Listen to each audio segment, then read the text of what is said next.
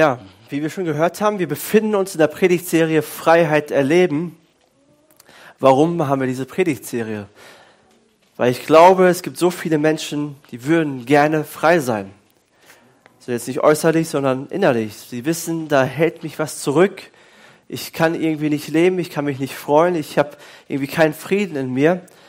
Und ja, ich dachte mir so am Anfang des Jahres ist es ganz gut, darüber zu sprechen, dass Gott uns frei machen möchte. Jesus möchte uns frei machen. Jesus ist gekommen, um die Gefangenen frei zu machen.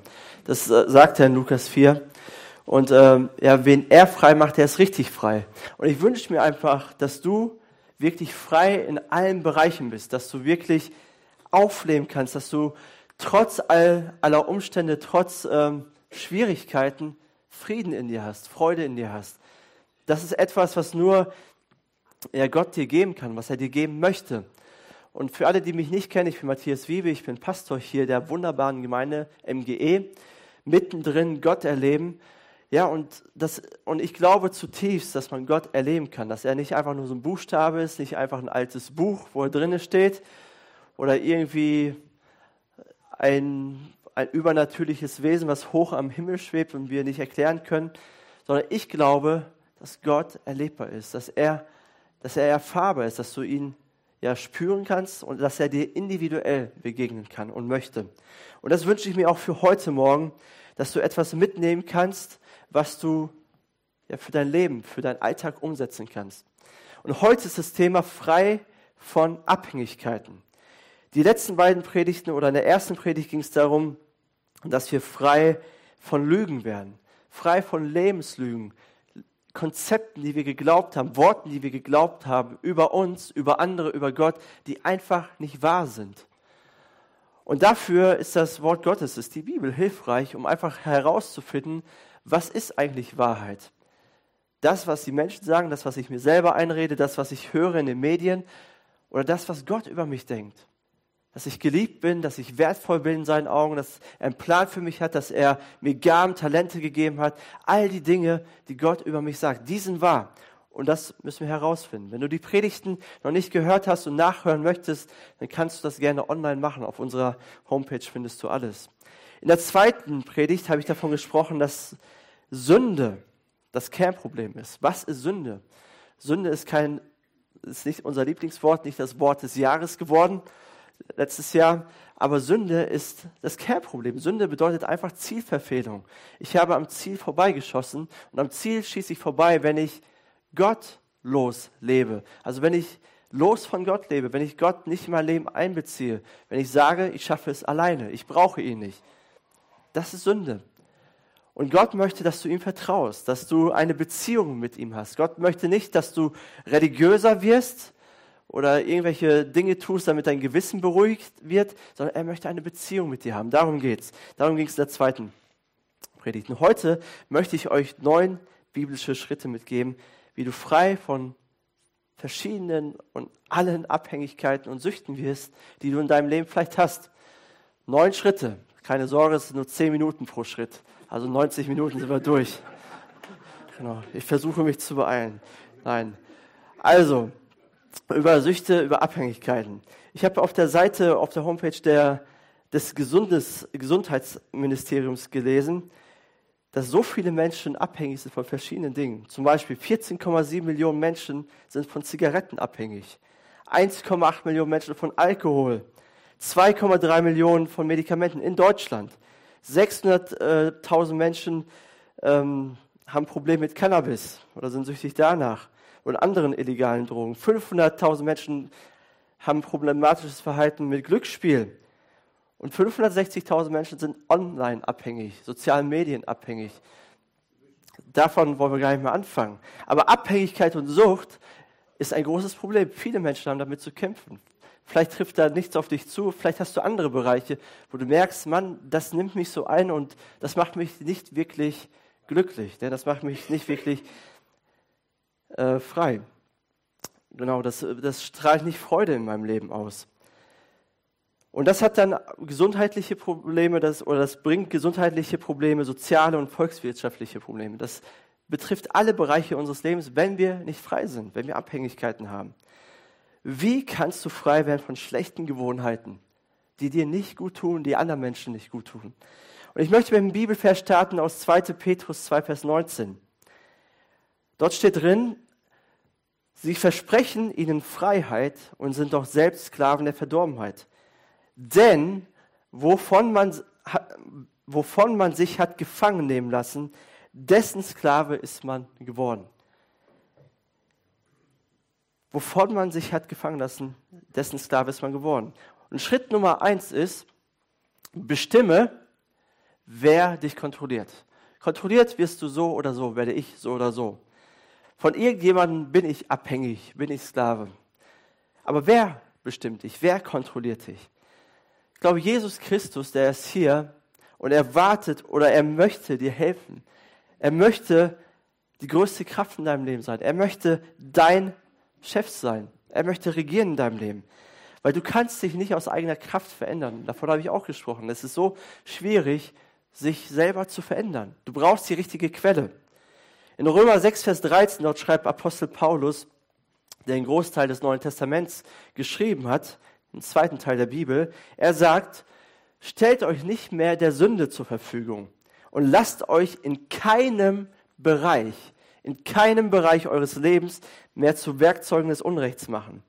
Denkt vielmehr daran, dass ihr ohne Christus tot wart und dass Gott euch lebendig gemacht hat und stellt euch ihm als Werkzeuge der Gerechtigkeit zur Verfügung, ohne ihm irgendeinen Bereich eures Lebens vorzuenthalten. So Paulus sagt, oder er beschreibt hier, die Lösung, um deine schlechten Gewohnheiten loszuwerden, ist den richtigen Meister zu wählen, den richtigen Chef zu wählen in deinem Leben. Du, du wirst jeden Tag durch irgendetwas kontrolliert, sei es andere Menschen, sei es Zeitpläne anderer, sei es, äh, sei es Zigaretten, Alkohol, Essen, keine Ahnung was dich kontrolliert, was dich gefangen nimmt. Irgendjemand dienen wir, irgendjemand dienst du. Warum nicht dem Richtigen? Hier startet Freiheit. Anstatt, zu, anstatt dich von irgendetwas zu kontrollieren oder kontrollieren zu lassen, sagst du, Jesus, kontrollier du mein Leben. Komm du in mein Leben, kontrollier mein Leben. Bestimme du. Ich erkläre das gleich noch ein bisschen mehr. Komplett und nicht nur ein bisschen, nicht nur ein paar Bereiche, sondern alles. Oft ist es ja so, wir wollen, wir gehen in die Kirche, wir kommen oder wir kommen zu Jesus, um ihm unsere Probleme zu geben. Und das ist auch in Ordnung, das ist auch richtig so. Dafür ist er gekommen. Er gesagt, gebt mir all eure Lasten, kommt mit euren Sorgen zu mir. Und Jesus hat kein Problem mit unseren Problemen. Aber wir sagen dann oft, Herr, hier hast du meine Probleme, um den Rest kümmere ich mich. Den Rest habe ich unter meiner Kontrolle. Aber Jesus sagt dir, wenn du willst, dass ich mich um deine Probleme kümmere, dann gib alle Bereiche deines Lebens. Halte mir nicht einen Bereich vor, entweder all in oder gar nicht. Und ich verspreche dir, wenn, wenn du das bewusst oder diese bewusste Entscheidung triffst, Jesus, kontrolliere du mein Leben oder bestimme du mein Leben oder ich möchte dir dienen, um es so auszudrücken, wirst du eine unglaubliche Kraft der Veränderung erleben. Warum wollen die meisten Leute das nicht? Oder warum wollen die meisten nicht, dass ja, Jesus ihr Leben geben oder ja, ihm zum Chef des Lebens zu machen? Weil sie Angst haben, fanatisch zu sein oder Fanatiker zu werden. Diese Fanatiker, die sind ja echt krass, die nehmen ja alles ernst. Weil Jesus ganz zu folgen, hey, da werde ich keinen Spaß mehr haben. Der raubt mir meine Freiheit werde ich so ein komischer Mensch werden. Und vielleicht kennst du so komische Christen oder Kirchgänger und denkst, okay, das will ich nicht. Und das musst du auch nicht werden. Denn ich glaube, wenn du Jesus dein ganzes Leben gibst, dann wirst du wahre Freiheit erstmal erleben. Dann wirst du erleben, was wirklich Freiheit bedeutet, was Freude bedeutet. Du wirst dann wirklich das Leben führen können, wozu du bestimmt bist was wirklich in der Tiefe in deinem Herzen schlummert, wird zum Vorschein her, äh, hervorkommen. Spaß, Freude, Glück werden komplett neu definiert.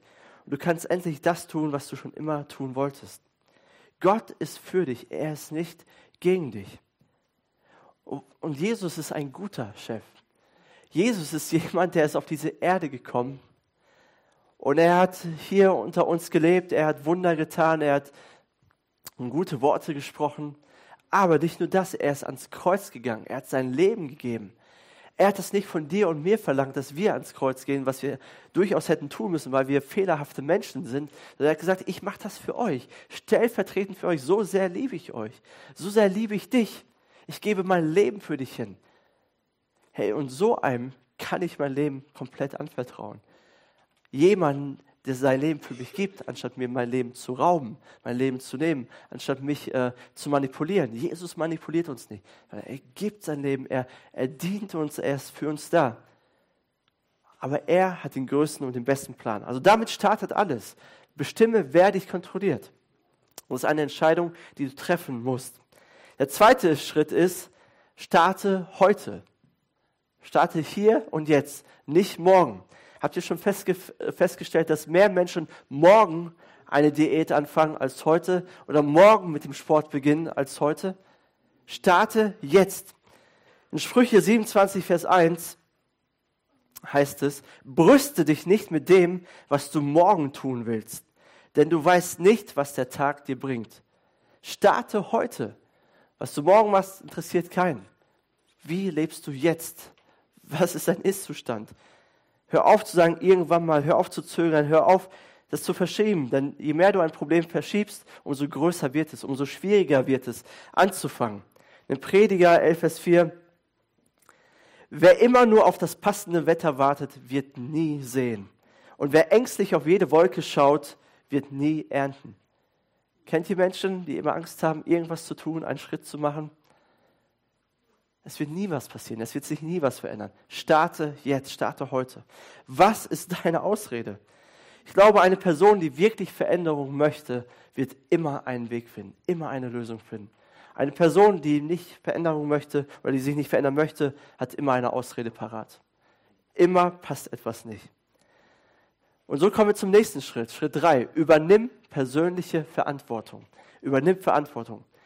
Verantwortung abschieben, das tun wir total gerne.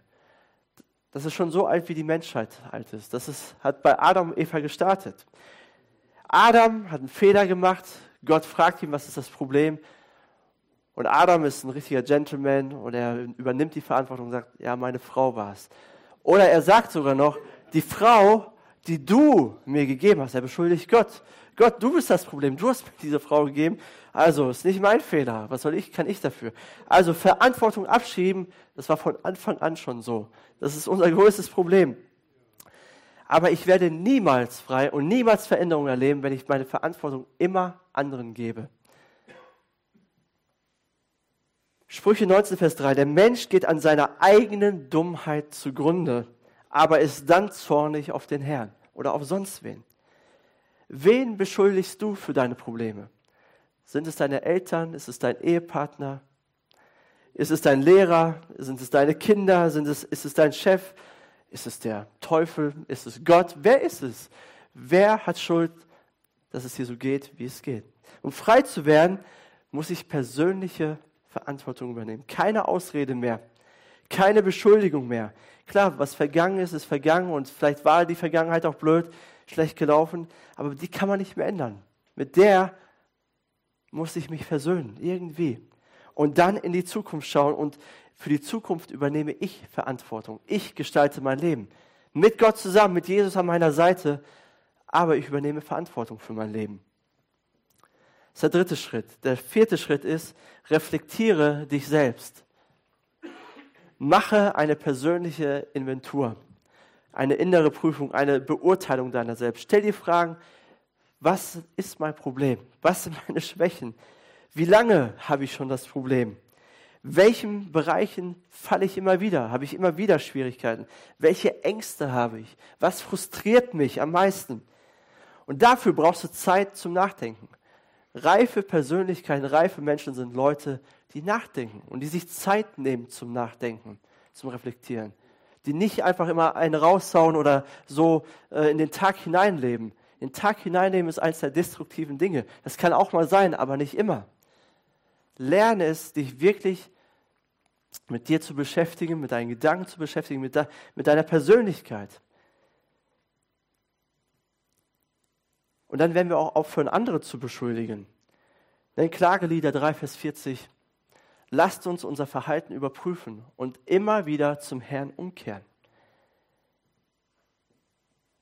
Schau deinen Fehlern, schau deinen Schwächen direkt in die Augen. Ich weiß, das tut weh, das, wir sind ja alle perfekte, wir haben alle keine Schwächen, wir sind auch alle ganz in Ordnung. Aber ein, ja, wenn wir wirklich darüber nachdenken würden, dann würden wir schon feststellen, okay, da ist schon das eine oder andere Ding, das ist nicht so in Ordnung. Und das tut weh, das über sich selbst zu erfahren.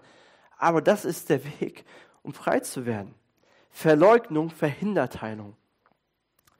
Und im Psalm 32, Vers 5 wusste das David auch schon. Er schreibt, Tag und Nacht lastete deine Hand auf mir. Da verging mir aller Lebensmut. Ich verlor jede Kraft wie unter stechender Sonnenglut. Dann endlich, dann endlich bekannte ich dir meine Sünde. Meine Schuld verschwieg ich nicht länger vor dir.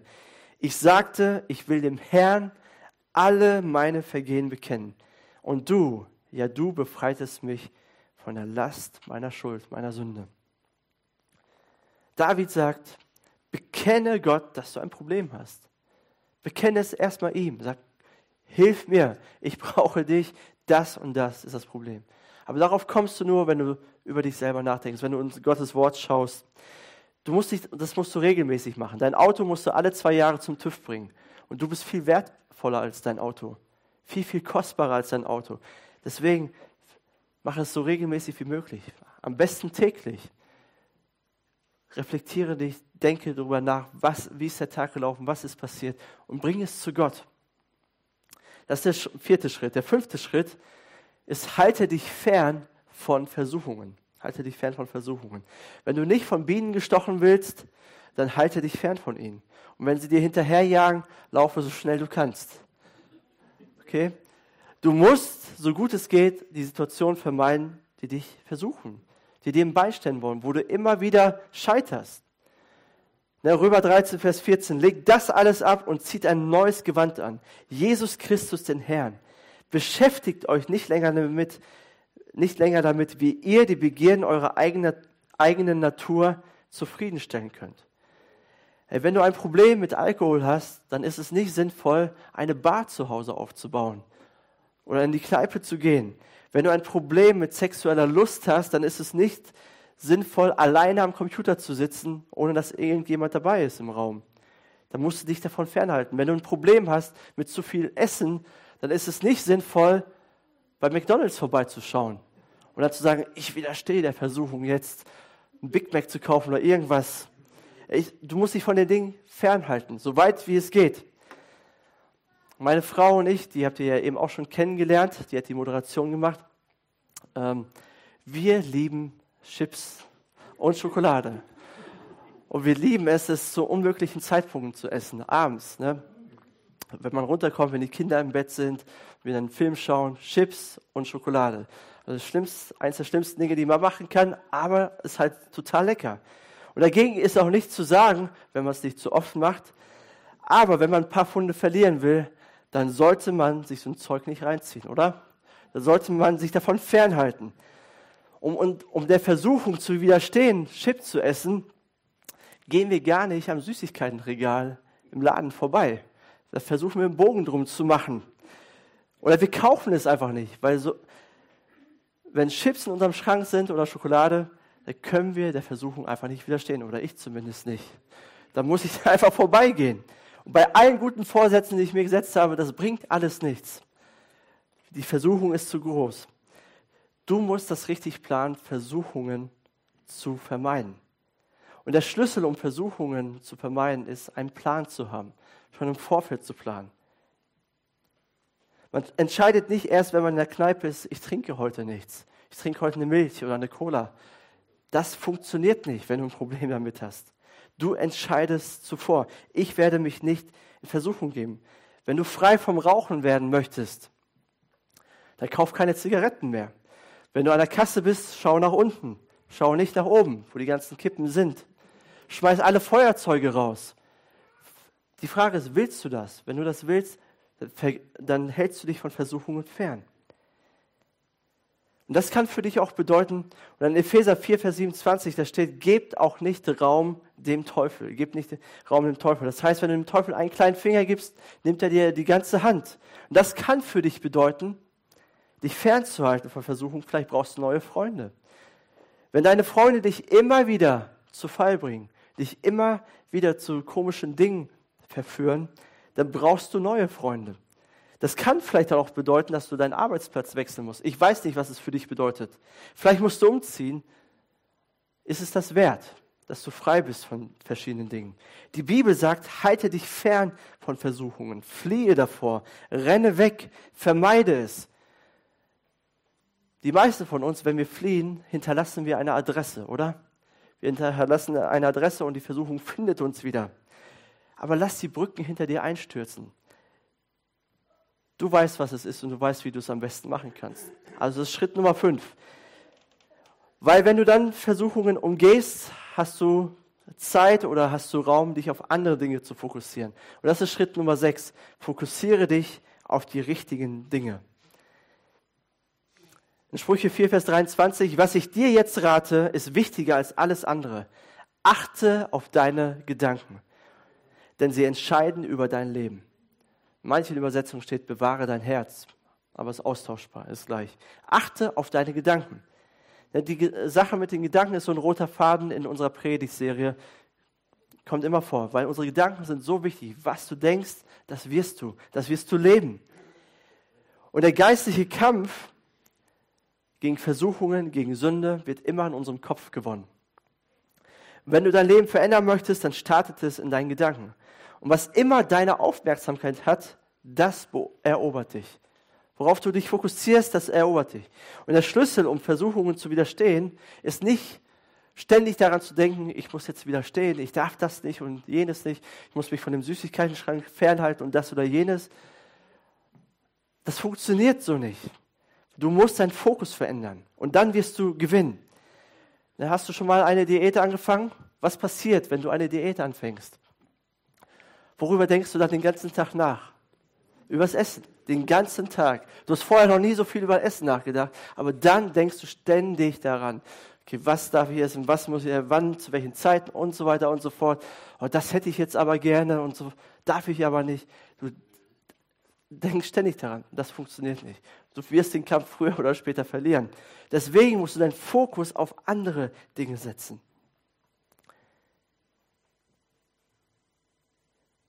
Philippa 4, Vers 8 dort schreibt Paulus, worauf wir uns fokussieren sollten.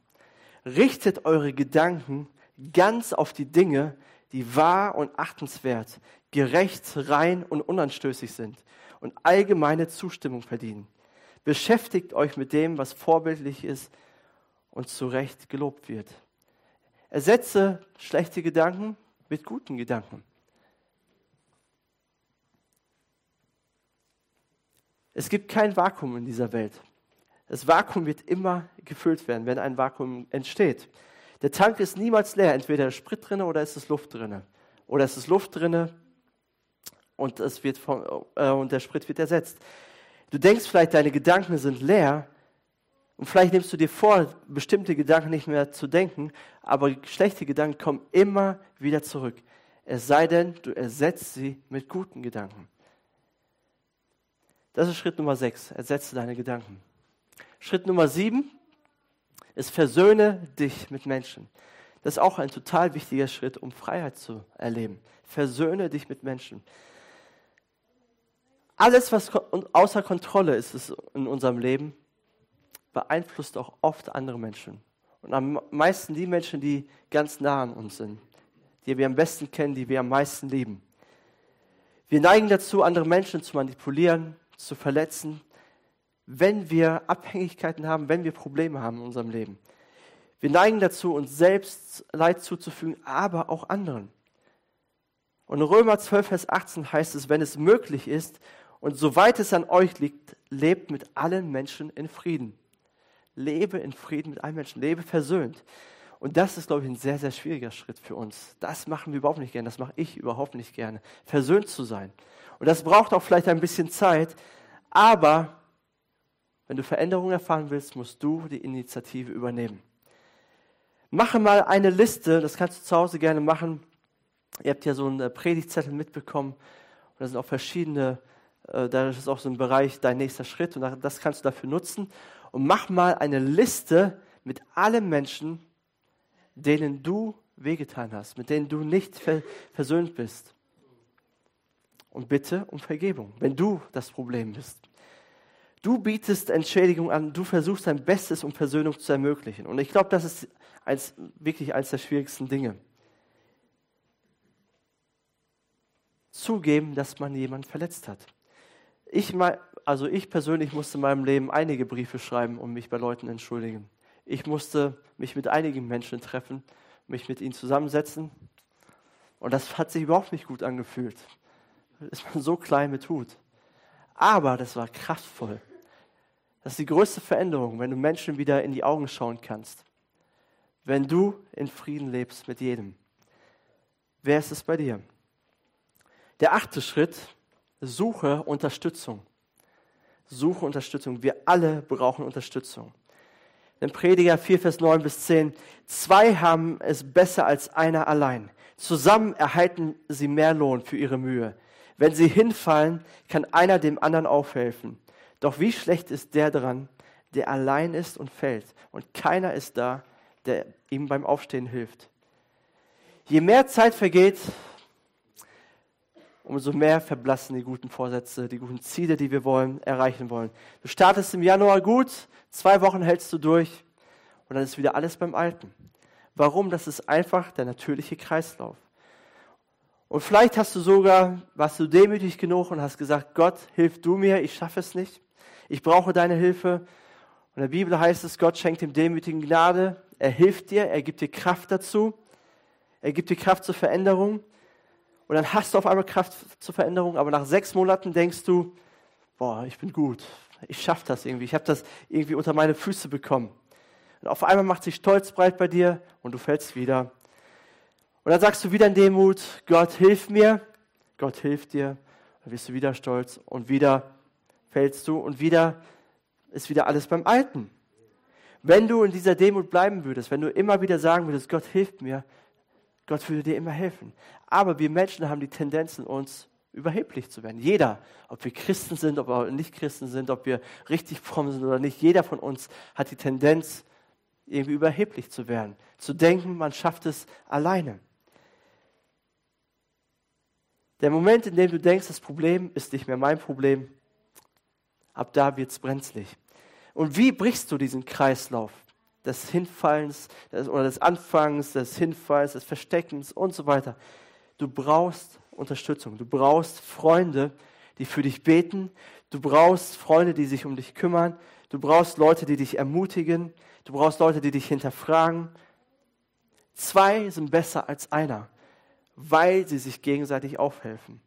Und Jakobus er schreibt darum, bekennt einander eure Sünden und betet füreinander, damit ihr geheilt werdet. Betet füreinander, bekennt einander eure Sünden, damit ihr frei werdet, damit ihr geheilt werdet.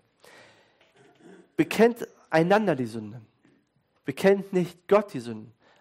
Das ist auch ein Part, das habe ich ja eben schon gesagt. Aber hier heißt es, bekennt einander die Sünden bekennt sie nicht einem Priester oder einem Pastor unbedingt, sondern bekennt sie einander. Das bedeutet, ich, ich muss meine Sünden bekennen, du bekennst deine Sünden. Und diesen Vers mag ich überhaupt nicht. Der passt überhaupt nicht in mein Konzept. Ich mag den Heilungspart, ne, damit ihr geheilt werdet. Das würde mir schon reichen, damit ich gesund werde, damit alles in Ordnung ist. Aber da gibt es leider auch noch den anderen Part, der wichtig ist. Wie werden wir gesund? Wie werden wir frei? Körperlich, emotional, geistlich. Bekennt einander eure Sünden und betet für, füreinander. Manche von euch, ihr wollt vielleicht von Dingen frei werden, von Dingen, von Gewohnheiten loswerden, anders leben, aber ihr wollt keinem davon erzählen. Ihr wollt es für euch behalten. Ihr macht das unter euch aus. Das weiß nur ich, sonst keiner. Es gibt keine Hoffnung. Langfristig, es wird einfach nicht funktionieren für nachhaltige Veränderungen. Das größte Problem ist, wenn wir sagen, ich schaffe es allein, ich möchte nicht, dass andere wissen oder ich will nicht, dass oder andere wissen, welche Schwächen ich habe, welche Fehler ich habe. Ich möchte, dass alle denken, ich bin, ich bin ganz okay.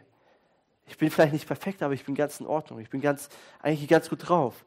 Diese Haltung wird dich immer gefangen halten. Wir müssen lernen, transparent zu sein. Nicht vor allen, auch nicht von vorne das allen zu erzählen, aber jemanden zu haben, dem wir unser Herz mitteilen können. dem wir unsere Fehler, unser Versagen sagen können. Und ich glaube, deswegen gibt es Kirche. Deswegen gibt es auch hier die MGE. Und das ist so, das ist so mein Wunsch, dass die MGE eine Gruppe ist, eine Kirche ist von Unterstützern, nicht von Besserwissern, nicht von richtenden Leuten, sondern von Ermutigern und Leuten, die aufhelfen wollen. Deswegen haben wir in der MGE auch Kleingruppen, kleine Gruppen von Menschen, die sich treffen unter der Woche. Und ich glaube, jeder Christ sollte in einer Kleingruppe sein, weil wir brauchen andere Menschen in unserem Leben, die uns ermutigen, die für mich beten, die, ja, die für mich da sind. Ja, das ist doch so gut, wenn es jemand gibt, der mit dir in einem, in dem gleichen Boot sitzt und du nicht alleine paddeln musst. Weil wir alle haben Probleme. Alle. Jeder Einzelne. Manche größere, manche kleinere. Aber wenn du jemanden hast, der sagt, hey, ich kenne das, ich habe das auch erlebt, hey, ich will für dich da sein. Hey, das ist doch so befreiend, oder? Und das brauchen wir, das brauchst du und das bricht diesen Kreislauf von, diesen, diesen Teufelskreislauf, wo du immer wieder scheiterst. Also dich mitzuteilen, ist der Anfang der Heilung. Schritt Nummer 8. Du brauchst Unterstützung. Schritt Nummer 9 ist der letzte Schritt. Diene anderen Menschen. Fang an, anderen Menschen zu dienen. Paulus, der drückt das mal so aus. Er sagt, in allen unseren Nöten kommt er uns mit Trost, also kommt Jesus uns mit Trost und Ermutigung zu Hilfe. Und deshalb und deshalb können wir dann auch anderen Mut machen, die sich ebenfalls in, in, irgendeiner Not befinden. Wir geben ihnen den Trost und die Ermutigung weiter, die wir selbst von Gott bekommen. So, dieses Prinzip müssen wir auch dringend verstehen.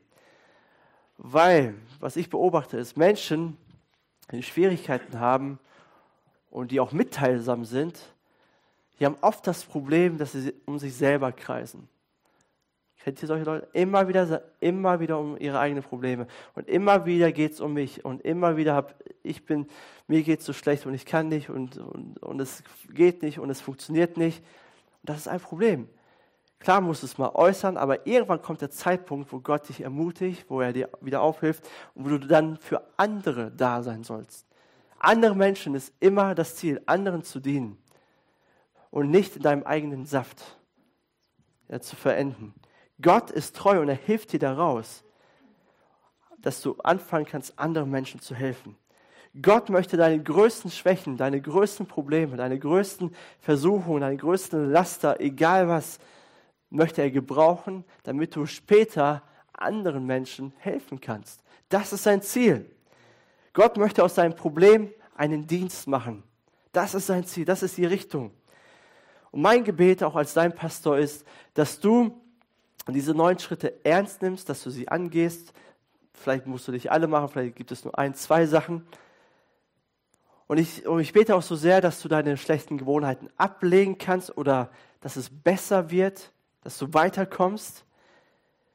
Und ich bete auch, dass du eine Gruppe von Unterstützern, Unterstützern findest, dass du eine Kleingruppe findest, dass du Freunde findest, die dich ermutigen, dass du Kraft hast, auch Sünde zu bekennen, dass du Heilung erfährst, aber in ein, zwei Jahren startest du deine Gruppe, startest du deine Kleingruppe und hilfst anderen Menschen und bist für andere da und fängst anderen Menschen an zu dienen. Das ist das Ziel.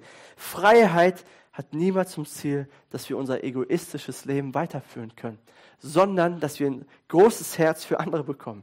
Gott macht uns frei, um Menschen zum Segen zu werden. Das ist immer das Ziel. Das Ziel ist nicht, dass du ein gutes Gefühl hast, das ist inklusive, das kommt auch. Freude, Frieden und so weiter. Das kommt auch. Aber der Fokus sind immer andere Menschen. Und dann fängst du auf einmal an, freiwillig anderen Menschen zu dienen, sei es Kindern, Jugendlichen, Erwachsenen, Männern, Frauen, Senioren, egal wen. Aber Gott möchte, möchte dich ermutigen, damit du ein Ermutiger für andere wirst. Amen. Das ist das Ziel. Und was gebraucht Gott am meisten? Gebraucht er deine Stärken? Ja, die gebraucht er auch. Aber er gebraucht auch oft deine Schwächen. Bei Gott sind keine Verletzungen, keine Schwierigkeiten, keine Probleme äh, verschwendet oder nutzlos, sondern Gott gebraucht alles, um anderen Menschen zu helfen. Und auch Galater 6, Vers 1 bis 2, Dort heißt, sagt Paulus, helft einander, eure Lasten zu tragen. Helft einander. Auf diese Weise werdet ihr das Gesetz erfüllen, das Christus uns gegeben hat. Das ist das Gesetz. Das ist das, was Gott von uns möchte. Helft einander. Seid füreinander da. Liebt euch. Denkt nicht nur an euch. Tragt einander die Last. Und wenn Lasten geteilt werden, ist es nur halb so schwer. Und ich glaube, so stellt sich Gott Kirche vor. Wir tragen unsere Lasten gegenseitig. Wir kommen nicht hierher und setzen eine Maske auf, sagen, bei uns ist auch alles super und ich bin der Frömmste und ich kenne die meisten Bibelverse auswendig und ich bete am besten. Nein, wir kommen hierher, vielleicht mit vielen Schwierigkeiten, mit vielen Sorgen, mit vielen Fehlern und sagen, Gott, wir brauchen deine Hilfe, aber wir brauchen auch andere, die uns helfen. Und das ist Kirche. Wir sind, Kirche ist ein Ort, wo Sünder, wo Menschen, die Fehler haben, willkommen sind. Und es startet alles damit, dass Jesus dein Chef wird und Jesus der Herr deines Lebens wird. Fange an, jeden Tag Jesus zu deinem Herrn zu erklären und zu sagen, Jesus, du musst mir helfen, ich brauche dich. Lass uns zusammen beten.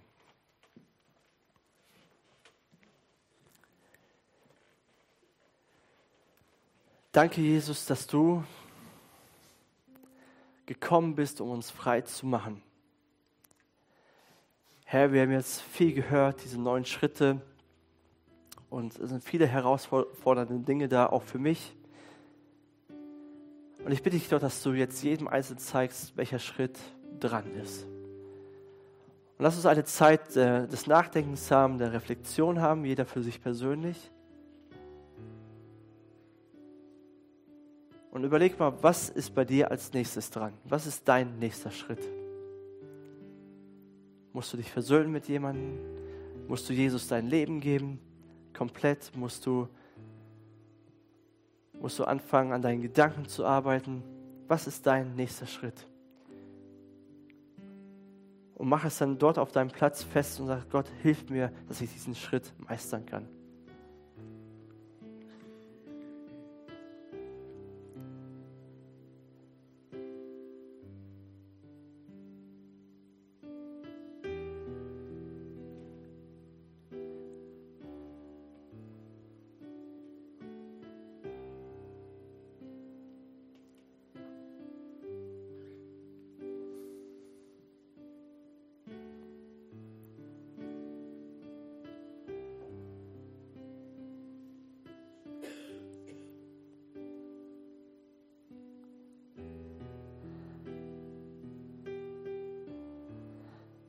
Herr, ich bitte dich doch, dass du uns Kraft, Kraft gibst, Veränderung zu erleben, dass du uns veränderst, Herr.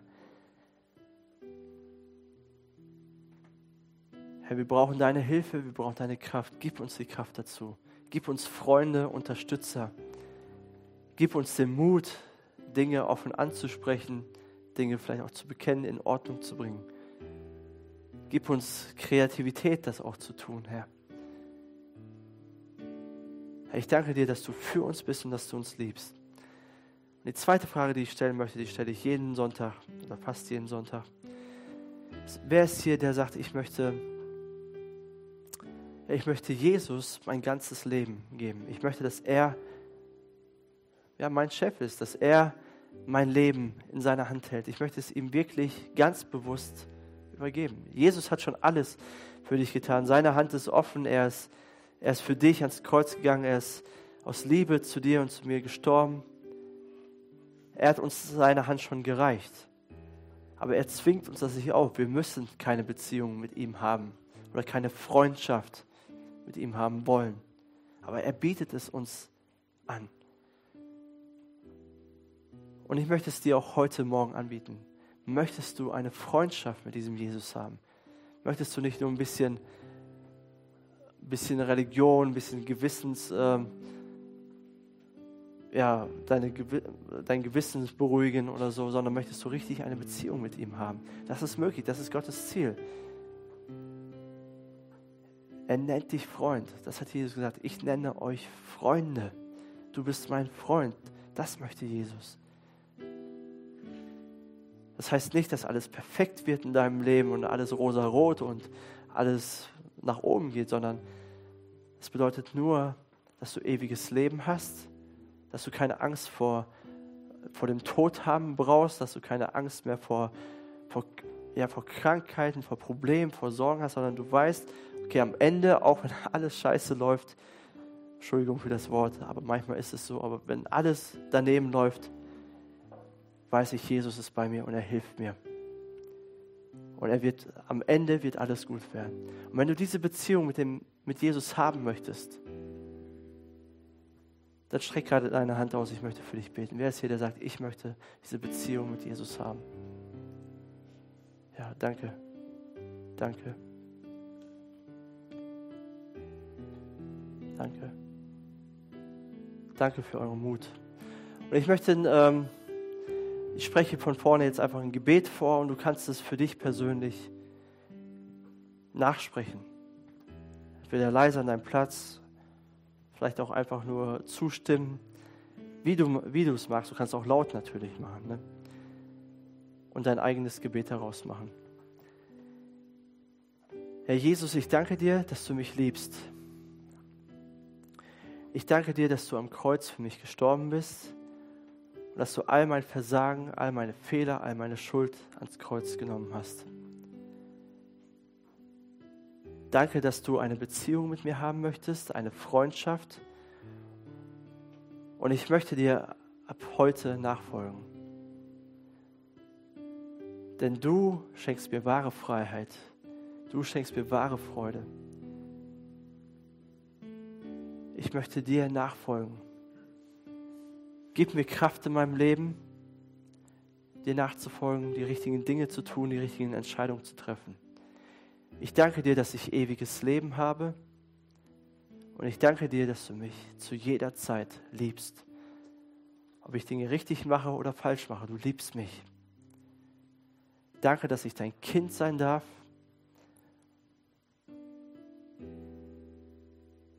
und dass ich an deiner Hand gehen darf. Amen.